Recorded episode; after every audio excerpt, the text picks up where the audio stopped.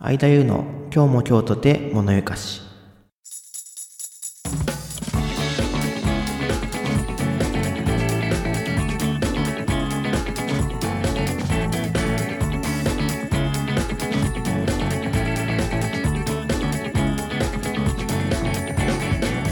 皆さんこんにちは。今日も今日とて物ゆかしパーソナリティの相田優です。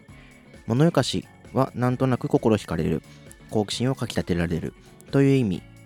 この番組は僕相田優が好奇心の赴くままに調査したりおしゃべりしたりして聞いているあなたの好奇心をちょっとだけくすぐっていくそんな番組となっています。はいというわけでですね初のインタビュー会をお届けしたいと思います。今日はですねフリースタイルバスケットボールパフォーマーであり70人以上の様々なジャンルのパフォーマーが集まるパフォーマンス団体パワーインダーパフォーマンスの代表誘惑に来てもらっています。その、えー、インタビュー音源をですね今日とあと次回と前編後編に分けてお届けできればと思っています。まあ、彼ゆうわくんとはですねもう10年来の友達で結構長い付き合いになるんですけれどもまあここまでちゃんと、まあ、1時間ぐらいお話をじっくり聞かせてもらったんですけどなかなかこういう機会もなかったのですごく楽しくおしゃべりをしてきました。でパフォーマンスをもうこの78年ずっと団体も立ち上げつつですね。この78年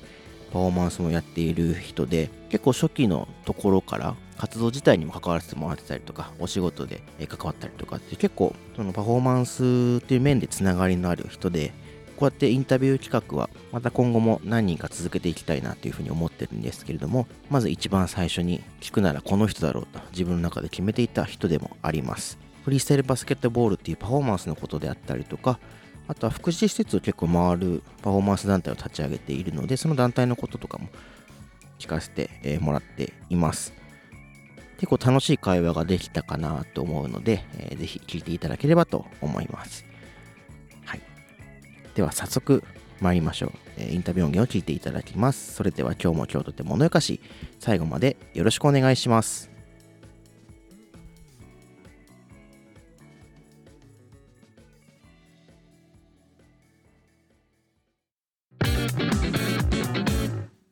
改めまして、相田優でございます。本日はゲスト会です。この番組初めてのゲストで、この方を紹介したいと思います。フリースタイルバスケットボールパフォーマーであり、70人以上の様々なジャンルのパフォーマーが集まる、パフォーマンス団体、パワーインダパフォーマンス代表の、えー、ゆわくに来てもらっています。ゆわです。よろしくお願いします。お願いします。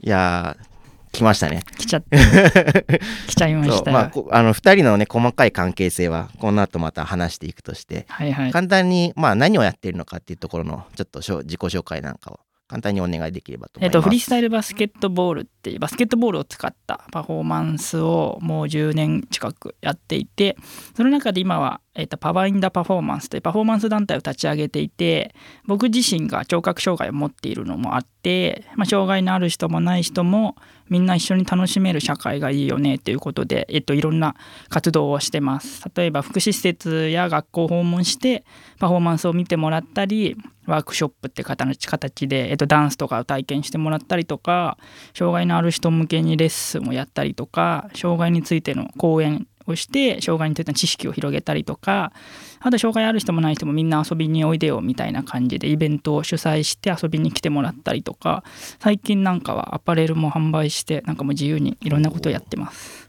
やってますね。じゃあ本日はよろしくお願いします。お願いします。いやまあ今日はですねまあいろんな今あのやってる内容を話してもらって、はい、まあ主にそのゆうわくん自身の、うん、あのパフォーマーとしての、えー、ゆうわとあとは自分で立ち上げた団体のところ、うんうん、パワーインダパフォーマンスのことも2つ聞いていければと思います。お願いします。お願いします。緊張してる？いや自分の声がねあんま好きじゃないの。あなんかわかる。高い高いとか言われて結構恥ずかしくて。聞けないんだよ自分の声。いやでもそうだよね。僕もまあこうやってポッドキャストやっているけども結構ダミ声のだなって自分がこう編集してるとずっと思ってて、うん、だから自分もあんま自分の声好きじゃないだだよね。そうだから。あるあるですよ。そうあるあるだから。今日こうやって収録してるけど自分で聞けないんじゃないかなっていつまでも。いやもう聞いてもらって。頑張るよ最近はどういう感じですか？っていう漠然とした質問だけど。は元気？元気にやってるけど、まあ、やっぱこのご時世だからパワーインダパフォーマンスの活動が結構制約が出てきちゃって。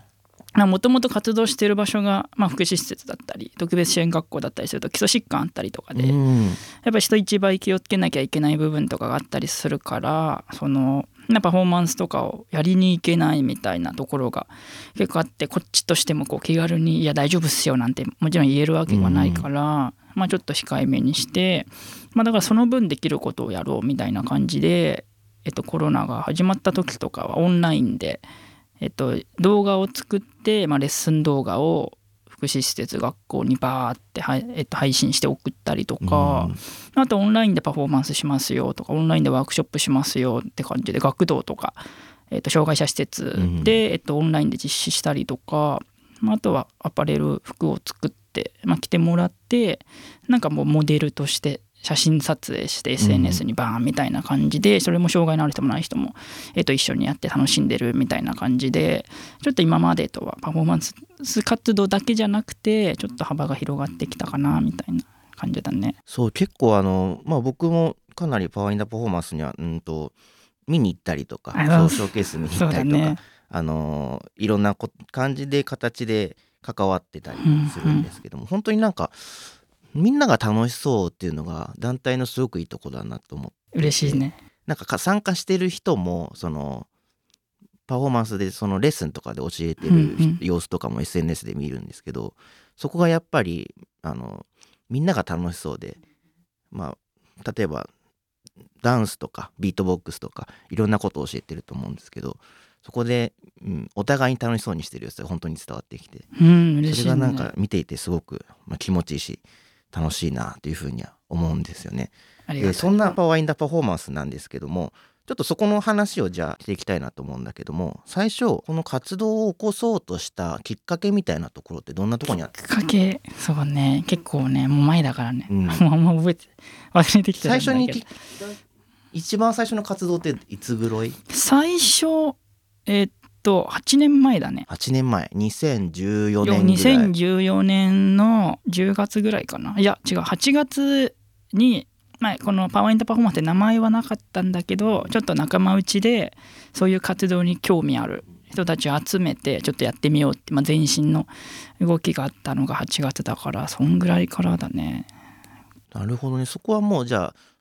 うんとすでにパフォーマンスをやってて知り合ってた仲間そうそうそう。もともとそのパワーインダーパフォーマンスを立ち上げる前に、えっと、フリースタイルバスケットボールパフォーマーとしていろんな現場でパフォーマンスをしててそこでどんどんパフォーマー仲間が増えていってで自分自身福祉の現場でパフォーマンスしたいなっていうのはずっと思ってたんだけど全然パフォーマンスする機会がなくて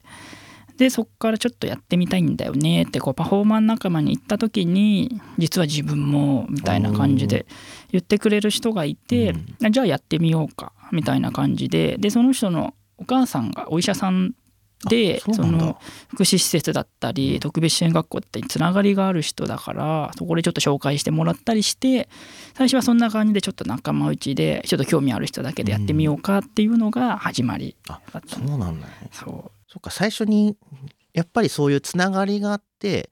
やっぱそこのやってみようっていうところが大きかった。そうだね。一番最初はねでもねパインタパフォーマンスやる前に一回大学時代に学園祭でパフォーマンスをしたことがあって、うん。フリースタイルバスケの。その時にその学園祭やってる大学の近くの福祉施設の人がたまたま見に来てくれててうーん。パフォーマンス終わった後に声をかけてくれたのね、うちの福祉施設でもよかったらみたいな。で、えっと、すごくそれは興味のあることだったから、まあ、ぜひやりますみたいな感じで言ったんだけど最初はなんか福祉施設かみたいな。で調べて障害のある人の施設だっていうのは分かったんだけど、どうやろうみたいな。あすごくなんか火に構えちゃっててなんかいつもと違う風にやった方がいいんじゃないかなみたいなうん。ことを考えてなんかギリギリまでどうしようみたいに悩んでたけど結果もう分かんないからいつも通りやるしかないみたいな感じでね。そういつも通りやったらすごい盛り上がってくれてそのシーンがなんか未だに覚えてるぐらい印象的であパフォーマンスって別にそんな何構えることなくコミュニケーション取れんだな楽しいなって思ったのが始まりでそれがずっとこう脳裏に焼き付いてるというかだからこうずっとあこれまたやりたいってなっってでもうまく始められないってところにこう仲間がやりたいって言ってくれたのがきっかけであじゃあもうやろうみたいな感じだったね。結構そうパフォーマンスね僕もまあ仕事とかで障害のある方が、ね、日中活動してる施設とかあと福祉ホームさんなんか行ってスポーツを教えるってこともあったりするんだけどなんかそうだよね。変に多分知識がない時とかって変に構えちゃうっていうかどうしたらいいんだろうってそうどうしてもわからないところがあるとは思うんだけど、うん。で一つ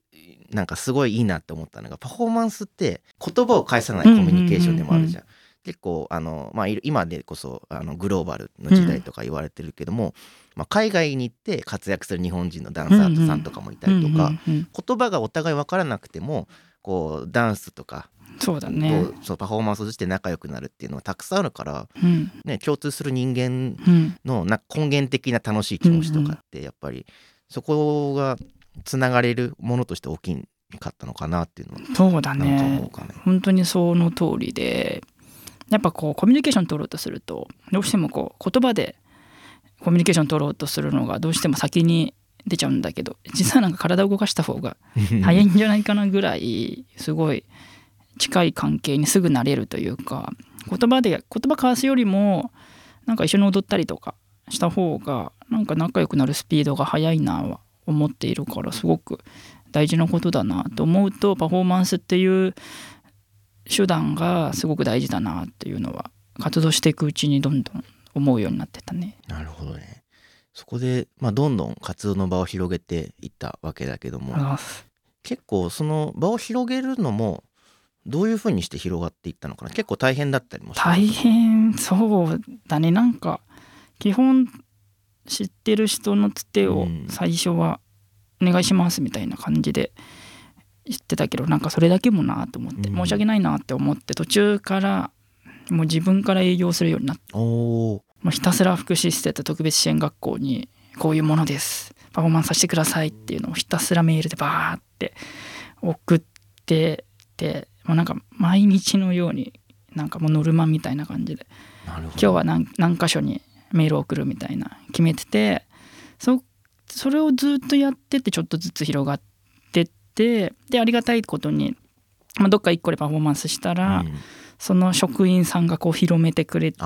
違う場所とかそうだネットワークとかもあるから、そうネットワークがすごくありがたくてあとはその一つの施設で働いてた人が異動になって違う施設で働く時に移動先でも呼んでくれるみたいなことがあったりして嬉しいなって思うっていう感じかな。であとはまあ次第にホームページ作って、まあ、出演依頼こちらですみたいな問い合わせフォームを作って、まあ、出てくださいみたいなのを、えっと、いただくようにもなったりかな。そうだね。基本その感じでたまにあのインスタの DM とか現代だなって感じだけど。結構すごいね職員さんも使ってたりするもんね。使ってるからそう DM で出てくださいみたいなのもあったりするとおおありがたいなっていう感じで。そんな感じで。でも基本は自分としてはこう自分がやりたいから、うん。もう自分から行こうっていう感じでこう自分からアタックする姿勢というかそこはもうずっと持ち続けててそれがこう今いろんなとこでパフォーマンスできるようになったまあ最大のあれかなとは思っててもちろんみんなのたくさんの人の支えで協力してもらって感謝しつつもなんかがむしゃらにわからないながらにうん、自分で言ったのはなんかやっててよかったなっていうのをすごく思ったね。もう団体立ち上げて5年6年もうね今年の10月で8年になっちゃう。そうそんなか。そうあの以前5周年のイベントとかもあったりして。そうそう来てくれたんだよね。そう行きまして。そういうなんか節目節目のイベントだったりとか自分たちでこう活動をするってとこ機会も多くなってきたような感じかな。うん、そうだね。節目。主催イベントというか。そうだね。主催イベントもレッスンも3年の時は仲間内でやったんだよね、うん。もうみんなでちょっと久しぶりに会おうよみたいな感じで3年をやったんだけど5年の時にもう5年になっちゃったと思って、うんで5年の締めはさすがにちょっとお世話になってる人にも感謝の気持ちを伝えたいというかたくさんの人に来てもらいっていうのがあったからちょっとイベントにしたいなと思っていてでそこにもともとその福祉施設を訪問して活動していく中で結構モヤモヤする部分があって。うんそれがその障害のある人が、まあ、福祉施設学校では楽しんでるけどじゃあ自分自身外出した先でじゃあしょうがない人楽しんでるかなって思うと今はすごい増えてきたと思うけどまだまだでじゃあその家とか学校とか施設以外に楽しめる場所も作りたいなってことでその5周年のタイミングでじゃあうちがイベントを主催してこう安心してみんなが楽しめる空間を作ろうってことで外出する機会を作るためにそうそうそういう意味合いもあったんだよね。なるほどなるほどそう外出する機会っていうで言うとあのまあ僕が今スポーツの仕事をしていて、うんうん地域とかでいろんな人に関わる仕事をしてるんだけど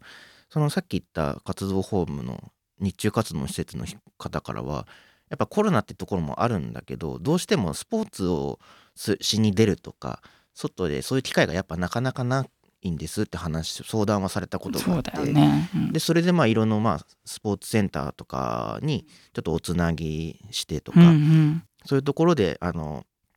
定期的に活動できる場も作れるといいですねって話はうん。やっぱりしていて、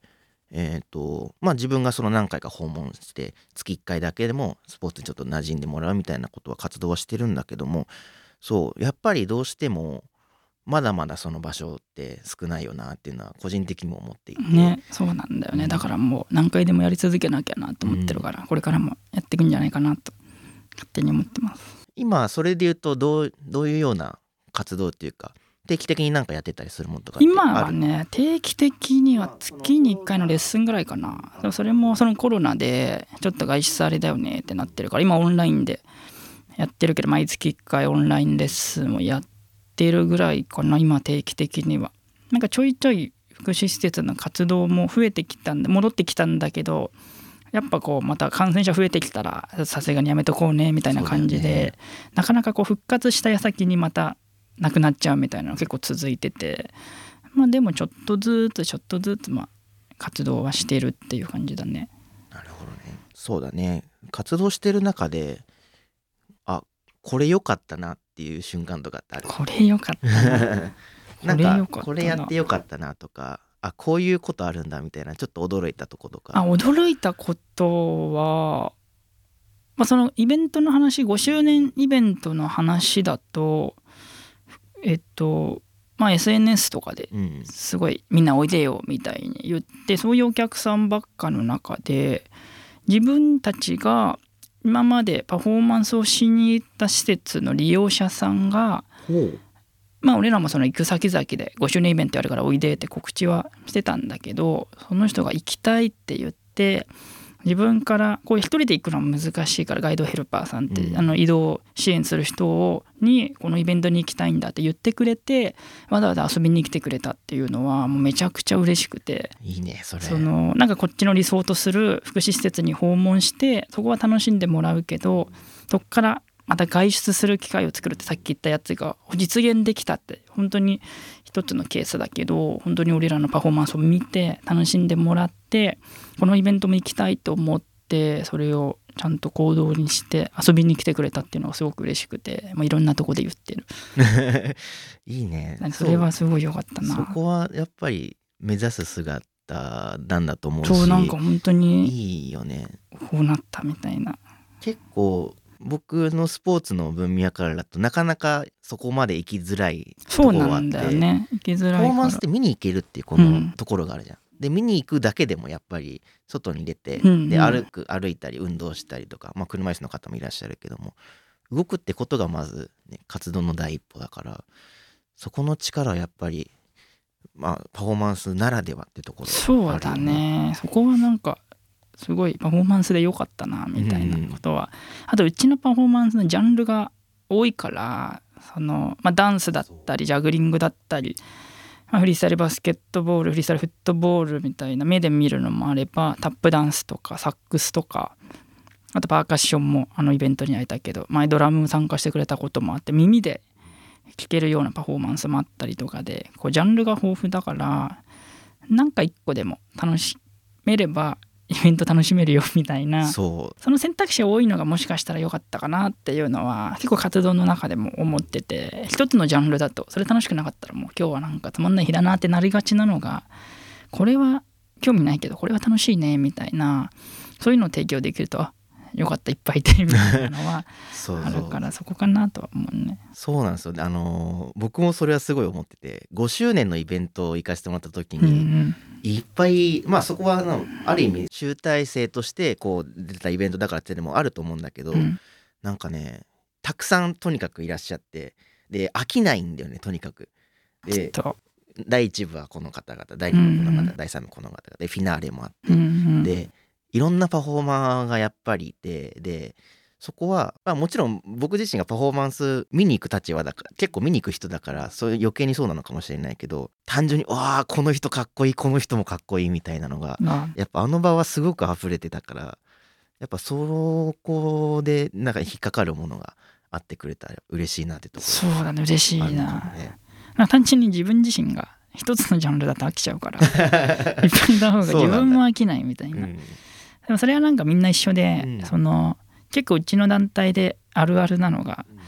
みんな自分じゃないジャンルのパフォーマンスを見るのが単純に楽しいっていうか仲間の。うん。だから単純にこっちがテンション上がってる。すごいなみたいな。それどうやんの？みたいな。パフォーマンスそういうとこあるよね。そうなんかあるから。そうそうだから仲間のパフォーマンスとかもう見るのがすごい好き、でそれがなんかみんながそうなってくれてるからなんかすごいみんなでみんなを認め合ってるというかそれがなんかすごいいいなっていうのは思っててだからまあいろんなジャンルあると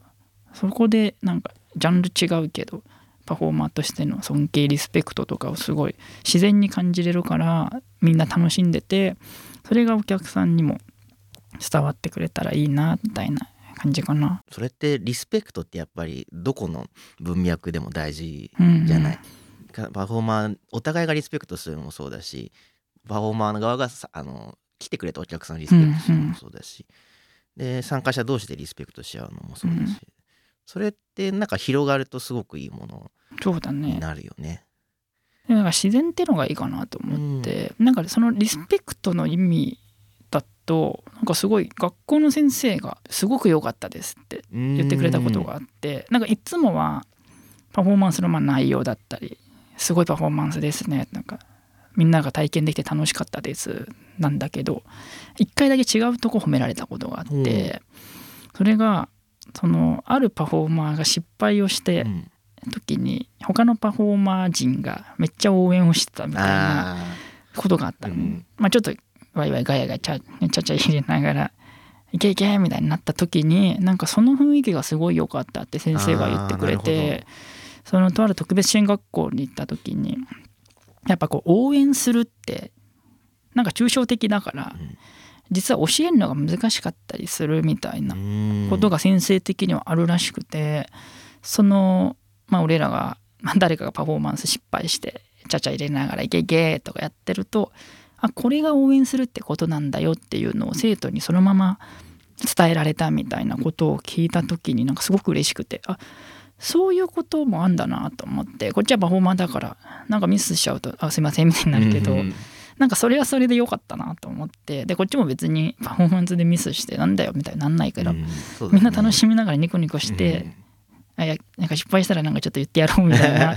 ことが逆に良かったなって思うとそういうところであそういうとこも見てくれてんだなって思うとなんかそんなピリピリしなくていいやって思うんで、まあ、なおさらみんなをリスペクトするようにそうだねこのっていうのはあったね。それいい発見だよねで意外とそういうのって僕もいろんなパフォーマンス見たこともあるしやったこともあるから分かるけど結構仲間内では自然にやったりするじゃなそうないんだよね。だからそんな。なんか仲間内のショーケースであればあるほど。そうそうそう。ちょっと身内になっちゃうんだけど。あーみたいな。なんだけど。それが参加者からも出たりするそうそれがなんかいいって言われるのは初めてだったから、そうだね。それは意外ななところかも。それはそう本当に気づきで、まあ、でもそう言ってくれたから、うん。その楽しむっていうスタンスが一番最初に来て、まあ、これからもずっと変わらないけどそこが一番上でいいんだなっていうのは実感できたというかだからそこから変わらず失敗したらちゃちゃ入れて っていうのをずっとやってるかな。楽しい雰囲う気。で、んよかった。いや本当にそれいいと思う。なるほどね、うん。じゃあ今結構いろんないろんないい話いい話っていうか楽しい話を聞いてきたけど逆にまあ団体なだからこその難しいこともあったりすると思うそうなんだでそれは活動の中でもいいし、まあ、団体運営する上でもいいんうだけど、んうんなんかこれまあこれまでのやってきた中で、うん。これちょっと難しいなとか感じたこととかってある？難しい。なんかちょっとこれここはちょっと大変だなとか。基本難しいんだけど。基本難しいんだけど。いやそうだよね。全てのことがまあ難しいんだけど。うん、やっぱパフォーマーのジャンルがいっぱいっていうのはうん。すごく魅力的に見えるんだけど、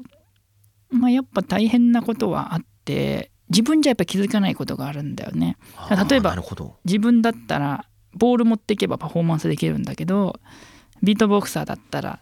あの会場にマイクがないとダメだよねみたいな。そうだね。そういう音響周うん。りサックスとかドラムとかもそうだけど、あとうちタップダンサーもいるから板を持ち込んでみたいな。板にマイク当てるみたいな。そういう自分のパフォーマンスじゃない配慮事項というかがたくさんあるとやっぱ経験しないと分かんないじゃん。そうだね。だからこっちはなんかボールを機材に当てないようにするぐらいのあれなんだけど、そこはちゃんとしっかり各パフォーマーに聞かないと分かんないよねみたいなのが結構あって他にもジャグリングジャグラーだと天井の高さを気にするとか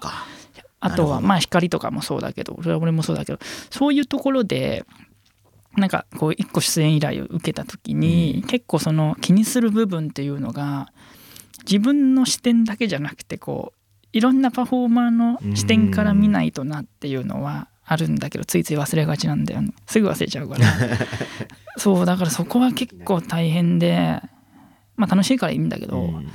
結構そのあらゆるところから気にしていかないと、まあ、難しいなっていうのはあるからそこかな。舞台のディレクションっていうところで、あそうそうそうそうそうだ進行の部分で、うんそうだね。そこがすごい大変なんだけどなんか不思議なもんで本番が楽しかったら全部忘れちゃうんだよね。楽しかった。あでもそれもわかるな。わかる。楽しかかったって言って全部忘れちゃうんだけど基本そこかな。あとまあやっぱ文化が違うっていうのは各パフォーマンスで。なんかこれ別に実際にあったわけじゃないけどイメージ的にはなんかダンサーとかストリート系はなんか練習足りなかったら深夜やればいいでしょみたいなあああるじゃんでも別にそうじゃない人いや深夜は寝るよみたいな。感じになると。そのなんかそういう感じの一つのジャンルではこう当たり前のようになってることが他のジャンルでは違うみたいなのがあったりするとやっぱそこもこう調整していかなきゃいけない部分とかがあったりすると、まあ、仲いいながらもやっぱ各ジャンルの文化とか大事にしてることはあったりするだろうから、まあ、例えばボールはさ、うん。みんな気軽に触れるけど、うん。まあ、サックスなりドラムとかはそんなあ壊れたらね高いからそんな触んないでみたいなのがあったりもするしその辺はこう気をつけなきゃいけないなとも思ってるからそういうとこは結構そうだね。仲いいだけで終わらせないでちゃんと聞いた方がいいなみたいなことは多々あるからその辺かな。大変。まあそうだね。全部大変だね。全然覚えてないけど。ー結構じゃあその辺の調整とかも三井自身がやってたり基本全部やるかな、まあ、あとはその音楽のことはどうしてもミュージシャンに聞いた方が早いからミュージシャンにその会場とのやり取り任せることも結構あるから PA さんとかのね、まあ、その方が早いなと思ってるから任せる時は全然任すけど、まあ、大体全体は自分自身だから、まあ、必要機材を確認してやってとかかなディレクターさん必要だねそしたディレクタらーさん欲しい。欲しいけどでもなんかねそれが楽しんでる楽しい自分もいて。あいいねそれは。そうなんかねならないんだ。そのまあ大変なんだけどなんか形になる感じがすごい好きで。うん。最初何もないとこから機材揃えてそうするとパフォーマンスができるようになってでパフォーマーが来てみたいな段階踏むのが結構意外に楽しんでてあこれでやっとみんながパフォーマンスできるみたいな。そこがちょっとあるから続けられてるのもあるかもしれないね。たた大変だけだけだったらもう嫌だってなってるかもしれないけど。あやっぱそうやって準備をしっかりすると、まあ、みんなパフォーマーがしっかりいいパフォーマンスしてくれてっていうのもあるからあよくやってよかったなみたいなのもあるかな。ーやっぱたそこだね楽しいところがやっぱないとそうだね。ね。そう。主催者側も楽しめるってところはやっぱいいイベントはうんあるなとは思うから、仕事でイベントやるとこととかもあるけどそれこそ先週か子供向けに未就あの保育園の子とかあそうなんだ。向けに呼んでイベントちょっとやったりしたんだけど準備から結構会社の人とかと一緒にやったりもするから。そこをワイワイできるのが楽しかったりもするしね。で当日迎えてあー疲れたって言いながら片付けするのもちょっと楽しかったりもするし なんかねでそれって多分伝わると信じている。ねそこもね楽しいと。やっぱそういうとこも楽しいと子供たちもね意外にそういうとこ見てるじゃん。そうだね。なんかそういうパフォーマンス以外のところだからそこでもそうやって楽しんでるとなんか楽しい人たちだなみたいなのが伝わってると なんかいいかなっていうのは思うね。間伝わるんですよね特に小学校とか。ねえ何なんだろう。よく見てるからね。まあでもそうだよね何気ない雰囲気とかねあるからね結局なんか人と人なんだなと思って、うん。パフォーマンスっていうよりはそのパフォーマンスをしてる人を見てるんだなっていうのは結構この団体続けてからはそうだよねって思うようになったかな。そうね。そこでまあいろいろと、まあ、今難しいこともうん。聞いたけど、施設さんとか、まあ、学校支援学校にも行ってるっていう話も今聞いたけど、うんうん。そことのやり取りでなんか難しかったとか大変だったとやかある？り取りか。やり取りで。まあ先生方忙しいからね。ああそれはこっちがこう知りたいことがまあリアルタイムでそんな来ないから。その意味ではまあ向こうが「すいません忙しくて返事が」みたいなのはこっちってなんかこっちがむしろごめんなさいみたいな忙しい中なんかパフォーマンスをみたいなのはある。でもやっぱ各学校によってやっぱ違うというかうん。条件だったりとか、ルールも違ったりする？そうだね。あるなんかね場所が違って正直体育館だともう何やってもいいけど、うん、教室とかだとさちょっと下に下にも教室あるとバスケットボールだんだんできない。あんましない方がいいとかさ、まあ、物理的にそうそうそう教室だとあんま音出さ出しすぎない方がいいみたいなのがうん。やっぱどうしても出てくるからそこはこうしっかりそのそこに合わせてっていうのがあるし、まあ、各学校によってまあマイクの本数なり音響面の条件だったりも違うし、まあ、時間とかも違うからそうだからそのちゃんとその学校その学校まあ施設もそうだけどで確認しなきゃなみたいなとこはあるかな。結構じゃあ教室とかでやったりもするんだねせ狭いねそうだなんか全校生徒に向けてとかは体育館だけど、クラスでやる場合はそうだから特別支援学級でうん。パフォーマンスワークショップしてくださいってなると子供がね10人ぐらいかな。だからちょっと広い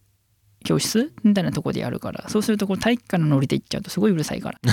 ちょっと静かにしようねみたいな のがあるからこの辺かな。でもやりたりで困ることはあんまでもそこはそんなに変わらないけどまあでもこっちがマイク必要なのに言うの忘れたとかだ あ言わなきゃ言わなきゃとかはあるから。どっちかというとなんかこっちがごめんなさいの方が多いかもしれないね。そう支援級とかだと僕も関わるとこともあるけどなんかそもそもまあ全校生徒に集まるところにちょっと行けないっていう子たちも、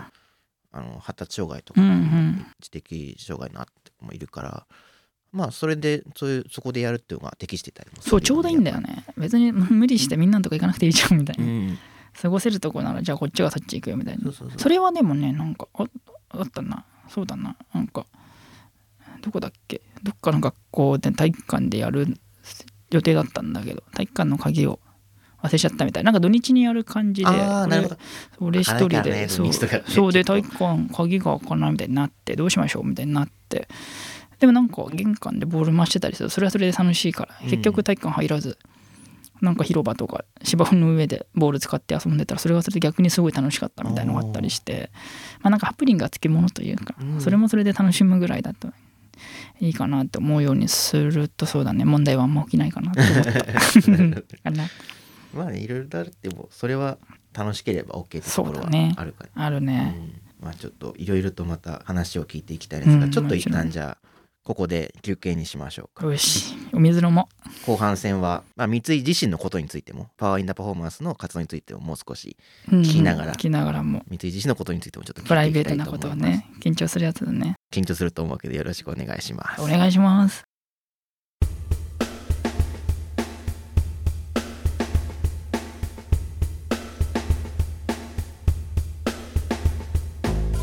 お送りしてきました。間優の今日も京都で物よかし。そろそろお別れのお時間です。感想フィードバックは Twitter でハッシュタグシャープ今ゆかをつけてぜひつぶやいてください。今ゆかの綴りは IMAYUKA です。そして僕の電源的ラジオというブログやノート YouTube チャンネルでもポッドキャストの情報気になるコンテンツ情報などを発信しているのでよければそちらもチェックしてみてください。ゆわくんのインタビュー会お届けしました、えー今回は前編ということで後編はまた次回お届けできればと思っております